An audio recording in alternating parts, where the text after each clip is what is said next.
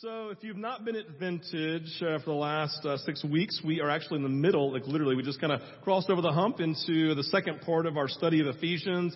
Uh, we've been looking, excuse me, James, excuse me, been looking at the book of letter of James uh, past six weeks, and uh, I encourage you, if you have not been here, you can go back and listen to the podcast. I, am hoping uh, that those of you in small groups and diving into this have really enjoyed it. Uh, it's been a really, really powerful time. And one of the things that I feel like I've really, it's really stuck with me in this, and I talked about this last week a little bit, is kind of James talking in the moment, and he basically, in my in, in my thought, in my opinion, he's really coming and attacking uh, the level of hypocrisy that could have been found in the church. Right? I don't know if you know this or not, but there are people who have not come to Jesus because of people who claim to be Christians but don't act like it. Right? They claim it with their words. Right? They say, yeah, "I'm a believer," but then their uh, their words and then their actions never actually connect up with what they say they believe. And so James is coming in the moment and basically saying, hey, it's going to be really, really important that, that your words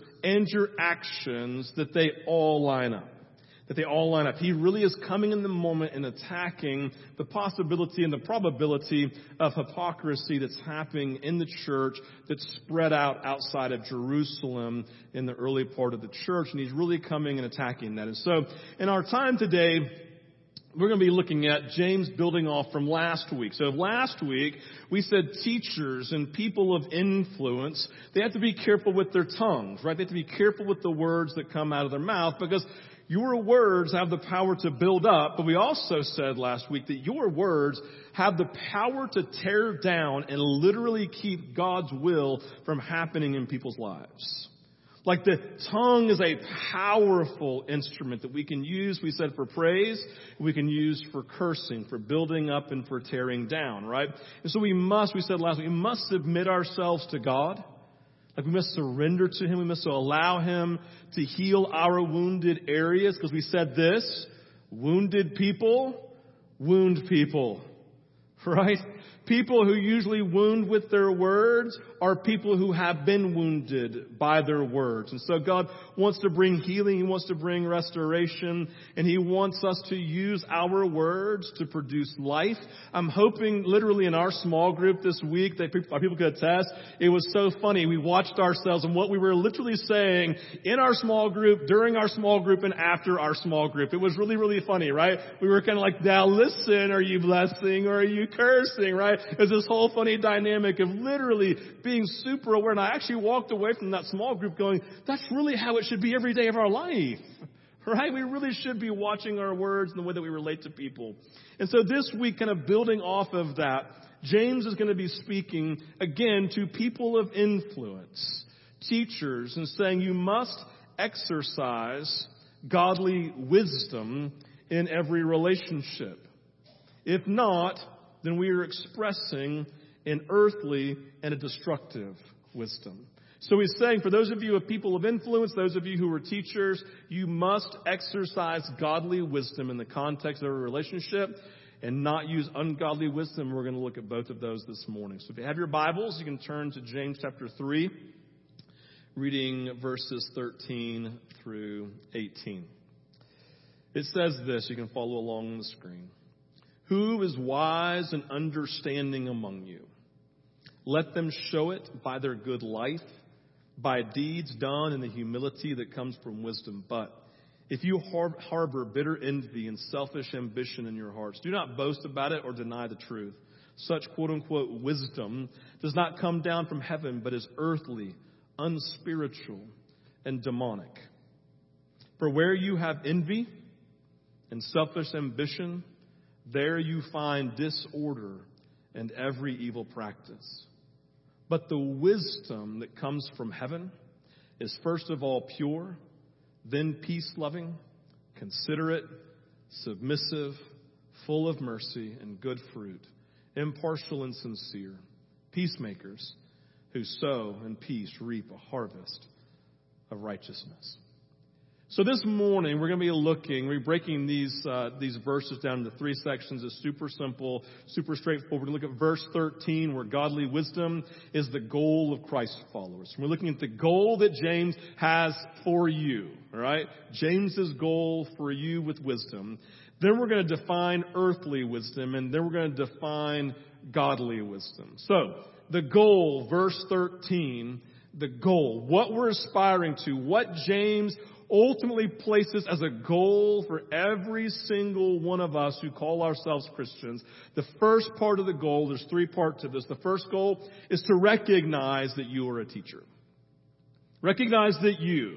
Everybody say, I am a teacher. Now here's the idea. It's important we connect the verse to the preceding verses. Because James is coming saying, alright, we've been talking about those of you who have influence, those of you who are teachers. I want you to recognize I'm still talking to you, right? Because the word wise needs to be seen in two specific ways in scripture. First, it is a technical term. It's a technical term. So when they said the wise, it literally was a synonym for someone who was a teacher someone who had influence in other people's lives. Therefore, James is beginning by saying and directly speaking, hey, for those of you who are aspiring to teach or those of you who have an audience, you are a teacher. I want you to see this, right? Last week we talked about this in a broad sense, recognizing that all of us at any time can have an audience of one or 20 or a hundred or a thousand people that we want to share advice with, people that we want to direct, people that we want to teach. Therefore, each of us is a teacher in some form or fashion. Like, I want you to think back to this week. How many, you don't have to like say it out loud, but just think about your week. How many times did you give advice to someone? How many times did someone seek you out right? To get your opinion on something. And so in that moment, right? Whether it was your child, whether it was a coworker, whether it was someone, even your boss or someone in your home or out, one of your neighbors, like someone came to ask for advice about something about life. Something, or you can think about in the past month each of us, if we were to put our hand and say, yeah, all of us, probably the majority of us in this room, in some form or fashion, had someone who was an audience of ours that we were giving advice to, sharing an opinion with, coming alongside and trying to teach something in the moment. And so it's important to recognize, yes, there are those who teach as a calling, but each of us have an audience, people that we are advising and teaching in some form or fashion. Therefore, we can apply this verse to all of ourselves. So in this, we have to recognize the goal. We have to recognize our influence of advising and teaching. And secondly, in this, we have to, to see the word wise has an action, has an action that we aspire to, which leads to the second part of James's goal. It's an action part. It's this, to be wise and understanding. So when James comes uses the word wise and understanding, one, it's to talk about those who have influence, but two, it's to talk about an action that we are to put into motion. The phrase wise and understanding is a specific way of life that we express again in action. So wisdom, this is defined. Wisdom speaks to the practical application of acquired knowledge. Can you put that up for me, Will? Wisdom speaks to the practical application of acquired knowledge. So the idea is just really, really simple. I know something I should do, so I apply it and I do it. Right? Like I have a, I have a knowledge of how am I'm supposed to function, what I'm supposed to do, and then I know how to put it into motion, and I put it into motion. It's an incredibly important word in scripture. And honestly, if we look at it, celebrated in 1 Kings 3 as the most important trait that Solomon could pursue. Do you remember in 1 Kings 3, God comes and says, Hey, I'll give you anything that you want. What do you want? And I don't know about you, but there's lots of things that come to mind that I would want. Lots of things that come to mind. I'm like, oh my gosh, oh no, there's so many things, Jesus, right? But he comes very quickly and says, I want wisdom. I don't want just the knowledge of things. I want to understand the application. I want to be able to take what I know, put it into motion, right? I want to be able to take other people when there's things they're struggling with and have knowledge of how to go after it and then help them to put it into motion, right? There's this idea of wisdom, again, practical application of acquired knowledge. It's super important. It speaks to a person who takes what they know to be true this is what hypocrites don't do. They take what they know to be true and they put it into action. Therefore, wisdom is about our behavior and our conduct, doing, knowing what we should do and then putting it into action. Summed up, James is telling them once more, as ones who have influence in every situation of life, how it is important or how important it is to live out their faith, both in knowledge and in action. So it's important to recognize again, all of us are teachers. All of us are people of influence. And in that influence, we need to be wise and understanding, knowing what to do, then actually doing it. And then the third part of this is we need to, third part of the goal of James is to embrace meekness. Now the word that he uses here is humility. He says, he says the idea says, let them show their good life by deeds done in the humility that comes from wisdom. Now it's really important to recognize. There's different words in the Greek for humility, right? And so some of them are like preferring others above self, but this one actually has in mind gentleness of our lives, specifically known as meekness specifically known as meekness. We are, and this is the third part of our goal, to embrace meekness. Now, meekness is a unique and misunderstood word in our culture. We normally associate this word with weakness. And we all understand weakness as in not having the power to do something that we want to do, right? So if I put a large rock, you put a large rock in front of me and say, Steve, I want you to move this, and I say, I, I, my, I have weakness, I'm not able to, I don't have the power to take this rock, pick it up, and to, to move it, right? But meekness is not that. Meekness is not the lack of power. Meekness is defined this way, and it'll be on the screen. Meekness refers to a power someone contains, but they restrain that power for redemptive purposes or for the purpose of salvation for other people. Meekness. So I have the power, so I would have the power to move this rock. But in moving this rock, it's going to negatively impact someone else. So I refrain from picking up the rock that I have the power to move to leave it there so this person may be saved. That's the idea of meekness. I'm restraining, I'm holding back my power and my ability for the purpose of helping out someone else. The most clear, the clearest picture, the ultimate expression of this in scripture was Jesus, right? So you know Jesus, he contained unlimited power in every relationship, in every situation, right? He had the power during his whole experience leading up to the cross and then the cross itself to stop it from happening. He had the power to do this, but he said in the moment, I choose to restrain, I choose meekness, I restrain my power so God's will could occur for salvation for someone else. My selfish ambition, my personal desire is not to suffer and to not die. I could keep that from happening in my own power, but I choose meekness. I restrain my ability so that others can be saved and God's will could occur. And so James is coming in the moment and he's saying, you're all people of influence influencing more than you realize, both in your words and in your action. So it's imperative that you were wise and understanding, taking what you know to be true and then actually doing it and expressing it in a level of meekness where you're not doing the things you're doing for self, but so that others may be saved, just as Jesus did. This is the goal. He's looking at those who could be living in hypocrisy saying, wake up. Wake up.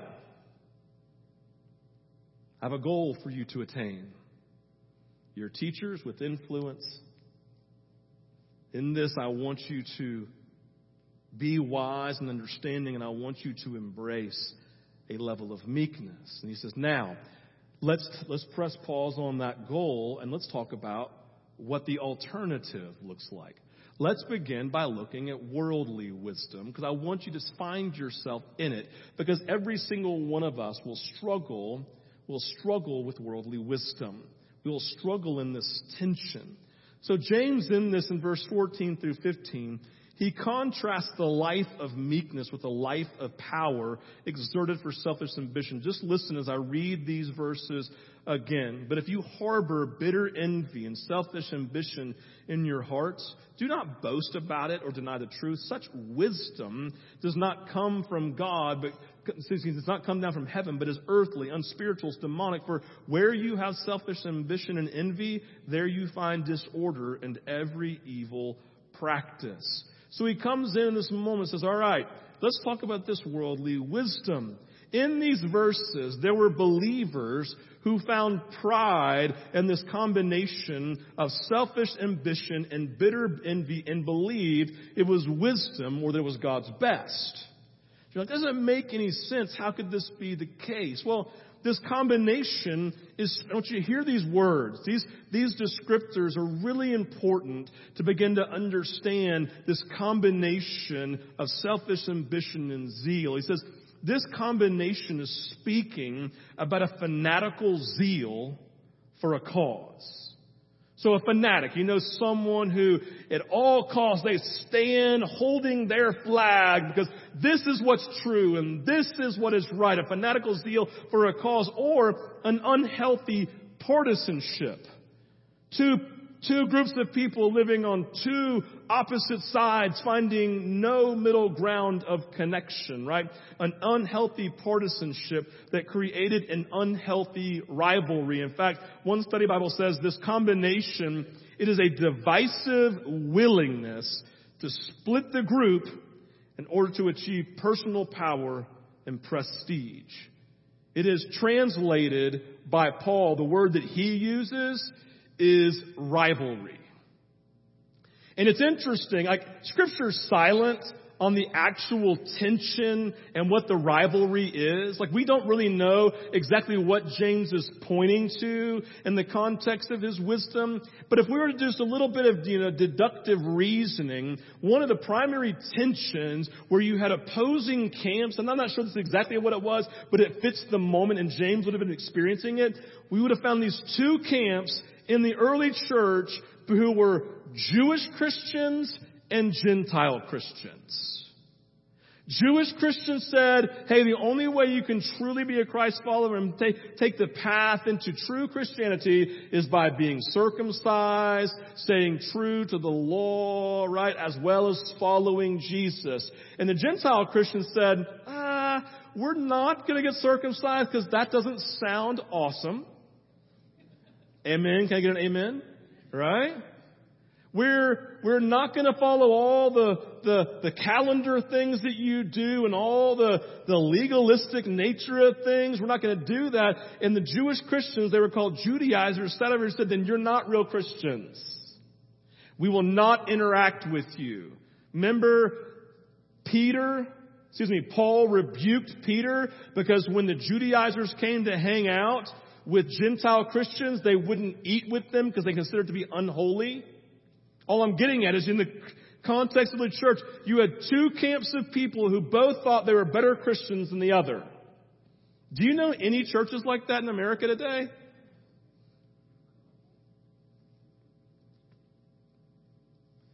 So in this, Jesus comes, like Jesus comes and says, listen, that's not wisdom. That's not wisdom. One of the clearest pictures in all of scripture of Jesus countering this hyper religious spirit, this partisanship was the Jews who in reading their law said it's best for us to stone a woman who's been caught in adultery than try to come alongside, help her, and bring salvation in her life. And so in their reading of the law, they said, hey, we've caught this woman. We're going to bring her before Jesus to see what Jesus does. And so in their carrying their flag of holiness and righteousness and perfection, they said, here's a woman. What should we do, Jesus? We know what the law says. We should stone her as we stand as a play in a place of being better than worldly wisdom. And what does Jesus do? He just starts drawing on the ground because that's what you do in an argument. He just starts drawing. And everyone's there going, what is he drawing? What's he doing? I don't know, but hold on to your rock. Hold on to your rock. Don't let it down. But why is he drawing? I have no idea. He's doodling. I don't know. He's, I don't know. He's sitting there, and this poor woman's just sitting over there, afraid to look up. And Jesus, breaking down the wall of partisanship, this selfish ambition, selfish zeal for my perfection, my perfect belief says, hey, he who is without sin, why don't you cast the first stone? Do you see what he did? And then it says, and then he said later, super important, because, hey, it's not okay what you did. I'm not condoning your sin. I'm not. You, it's not okay. You need to go and stop doing this. You need to go and sin no more. He had the same biblical conviction of adultery as this group over here, but he tore down the walls of hostility because he loved the woman and he showed a better way. I'm going to knock down walls I'm going to relate to you because I believe that you are worthy of being saved.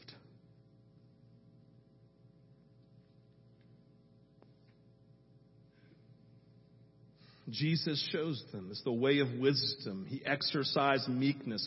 He, res- listen, he restrained his power to convict and to judge, to express love and an offer of forgiveness with the command to sin no more. The idea here in James, believing, listen, listen, believing the right thing is imperative but expressing it to others in the right way is just as imperative. You can be right, but express it wrongly and be in the wrong.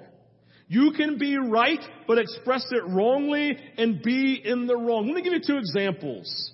You can probably identify with both of them. So I graduated from University of Georgia, and every semester the Tate preachers would come to the free speech area at the Tate Student Center, and they would get up on stage and they would begin to preach the message of salvation that all of us are sinners and then he would look around to every single person and say, you slut and you whore, right? And he would call them, you fornicator. I mean, all those Bible words we never use in public, right? They're just throwing them out there for everyone to hear. And people would get angry and people would be shamed, right? I never forget I got up there one time and said, do you, do you, do you mind if I speak? They're like, ah, okay, right? And so I got, I got up. I just began to say, yes, we're all sinners, but God died for you. He loves you. He wants to draw you in. And then they called me the spawn of Satan. It was hilarious. And so I punched them in the face. And so, no, that's what I was thinking. I'm like, ah, right? I was heartbroken in the moment. I'll never forget, literally one of my good friends, James Michael, like one day, he tried to talk to them and they started walking off and they started, and they started walking off and they started to run away. And he, they were older than he was. And he was pretty athletic, so he chased them down, right? All the way up the top of the hill, literally, and said, stop, I'm not here to beat you up or to ridicule you. I want to take you to lunch. Tate preachers. I said, oh, okay. And so he sat down and said, tell me the message you're trying to preach. You know what the message was? The good news of Jesus. It was the right story. It was the right message, but spoken so wrongly. And he looked at him and goes, how many people have been saved in your ministry in the last five years? I said, well, zero. He says, because your message is right and the way you're doing it is wrong. He challenged them. Listen, it's about tearing down these walls and relating. Jesus literally left the Pharisees and his self-righteous disciples, went into Matthew's house to eat with tax collectors and sinners because he wanted to tear down the wall of hostility and to relate to them because they were worthy of being loved and worthy of being saved. He didn't tell them what they were doing was okay. He didn't say, yeah, Matthew, keep stealing. Keep stealing from your brothers. That's awesome. He doesn't look to the prostitute and say, yes, that's really good for your body. Keep on doing it, right? He doesn't do that. He comes in, what's right is right, but he comes in and he loves them in the process. But one of the things that, listen, as I was studying, one of the things that kept on coming up again and again and again in the nature of a lack of meekness in our world is the partisan nature of our political landscape. Like, you, I don't know if you know this or not, but we have two polar opposite ends of the spectrum in our political party who don't like one another. I'm sure this is news to you. And here's the deal. In both of them speaking, they never say anything positive about the other, even though both sides have positive things to be said about them. And all they ever do is say negative things to tear the other person down to what? Make themselves look right for their own personal selfish ambition because their platform in their mind is the only platform. One of the theologians I read said this about this whole partisan nature. He says, during the political race, a politician who brings up everything that he can to convey a bad impression in the minds of others about his rival and now has succeeded in victory and glories in his win, such behavior is unthinkable to the wise Christian.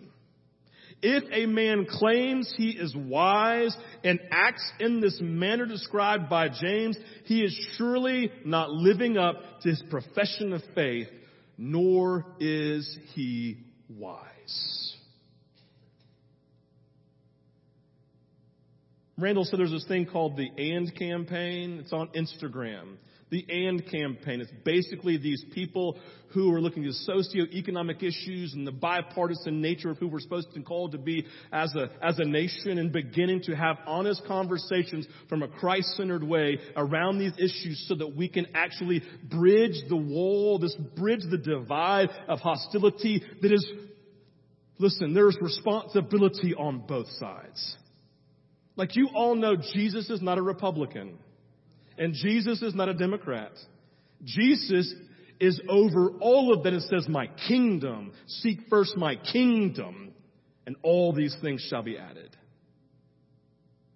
We come into this place and recognize Jesus, James here is combating the way human beings pick sides on political issues, on business issues, and specifically here religious issues in this scenario because they stopped engaging the ones that God loves.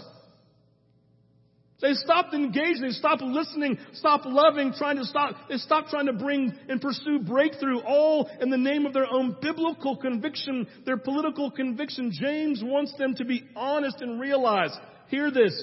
Your conviction is more of a selfish conviction. You believe you were right and you want to prove yourself right by proving everyone else wrong and by saying they're wrong. You create a division that's partisanship and James is saying it is unwise.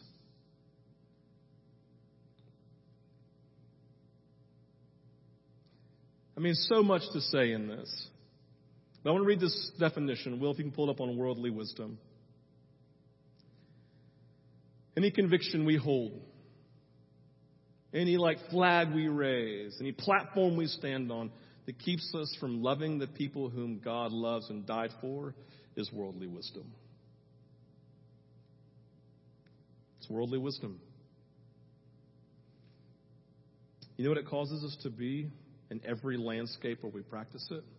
Hypocrites. Living unwise, ungodly, and, Jesus, and James says it's actually demonic. Ugh. It's powerful, isn't it? It's hard. But then James comes up, let me show you the way of meekness, the way of wisdom. And he gives a list. I don't know about you, but I love lists. Because you can look at them and they're super practical and they make sense. And so he comes, and says, hey, let me show you the way of wisdom.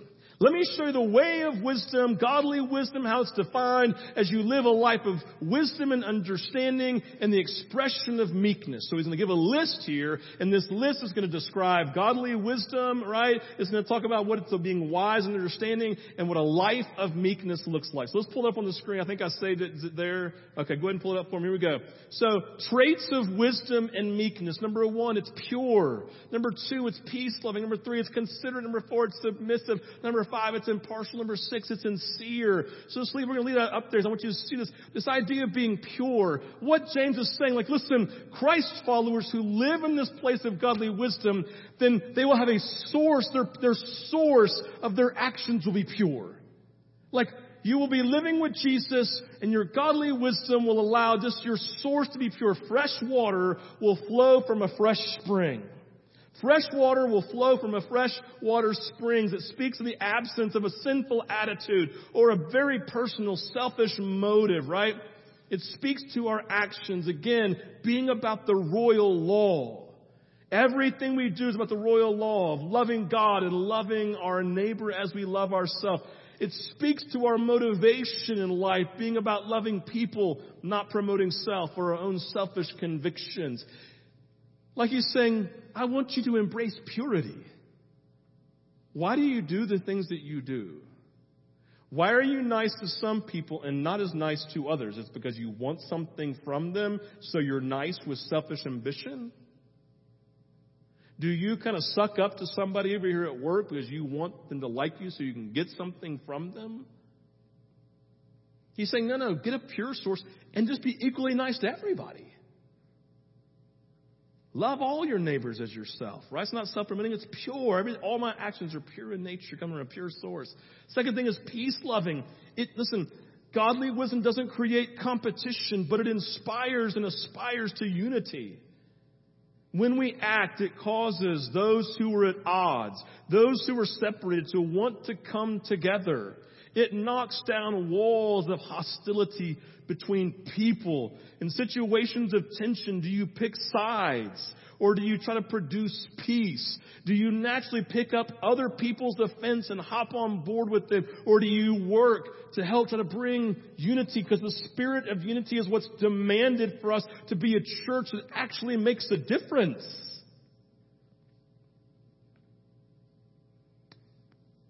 We're considerate. We're considerate. I love this word in Scripture. It usually speaks to God's disposition as a king. That's how the word's primarily used. Considerate, speaking about God and his disposition, what he portrays to people as king. In it, we know he has the right to be stern. He has the right to discipline those in sin. But instead, he is kind and compassionate. He's showing the leniency of love. The leniency of love. It's connected to his patience. Have you ever read the Old Testament? Have you ever read how people, the people of God continue to fall back into sin and then for generation after generation after generation after generation, he would be considerate by being lenient, by not judging them for their sin in long, in patience, long suffering in one direction in hope of someone being saved? Do you thank God every day how considerate He is with you and the boneheaded decisions that we make? He's like, oh my gosh, thank you for being considerate and recognizing my frailty as a human being. I am such an idiot, but you're considerate and you give me long space so that I can be saved from that. Do you give that to people in your life? Are you considerate? Patient, long suffering in one direction with someone who shouldn't be where they are because you just want them to be saved. Next, it's submissive. Number four, submissive.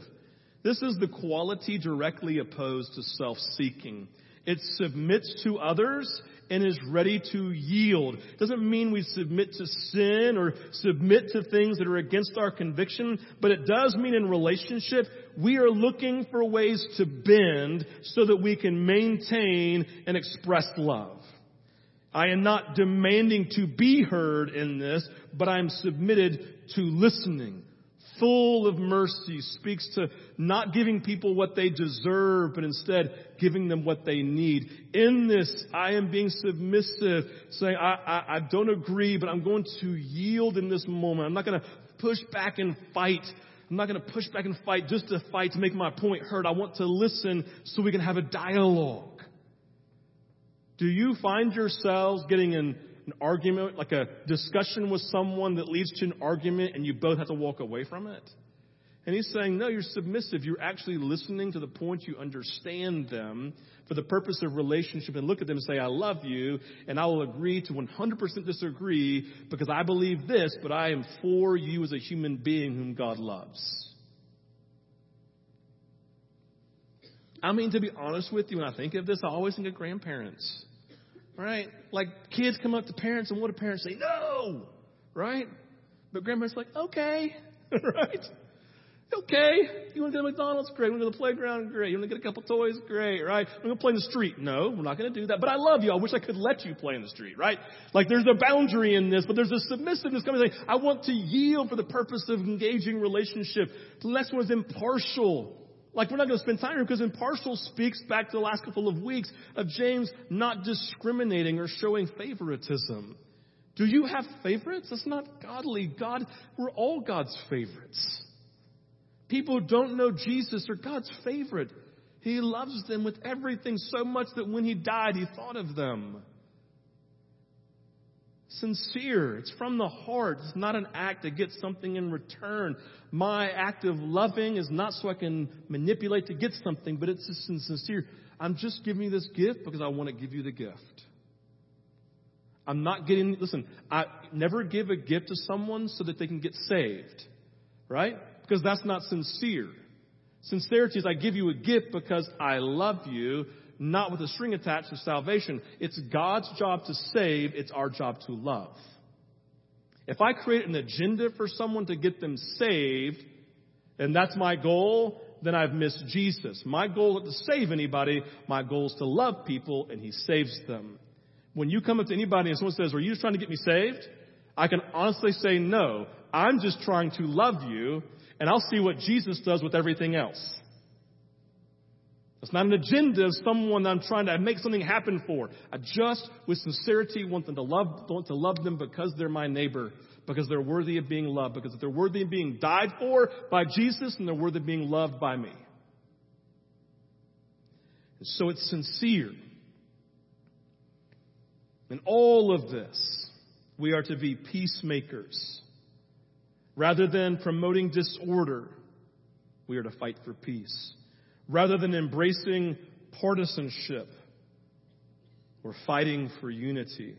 Rather than inflaming rivalry, we show mercy, which is the fruit of God's Spirit love, joy, peace, patience, kindness, goodness, gentleness, faithfulness, and self control. I express to people love, joy, peace, I'm going to read that again. The people I don't naturally feel drawn to, I live kind of separated from, I express love, joy, peace, patience, kindness, goodness, gentleness, faithfulness, and self-control. Is that what we express? That's what it looks like to be godly and wise. To be wise and understanding and to live a life of meekness. Let's pray. Father, we thank you for this time.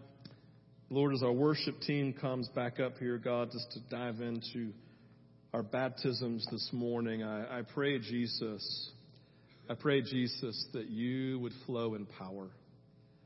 I pray, Father, that you would move and speak life. And so, Holy Spirit, come and, and have your way this morning in Jesus' name.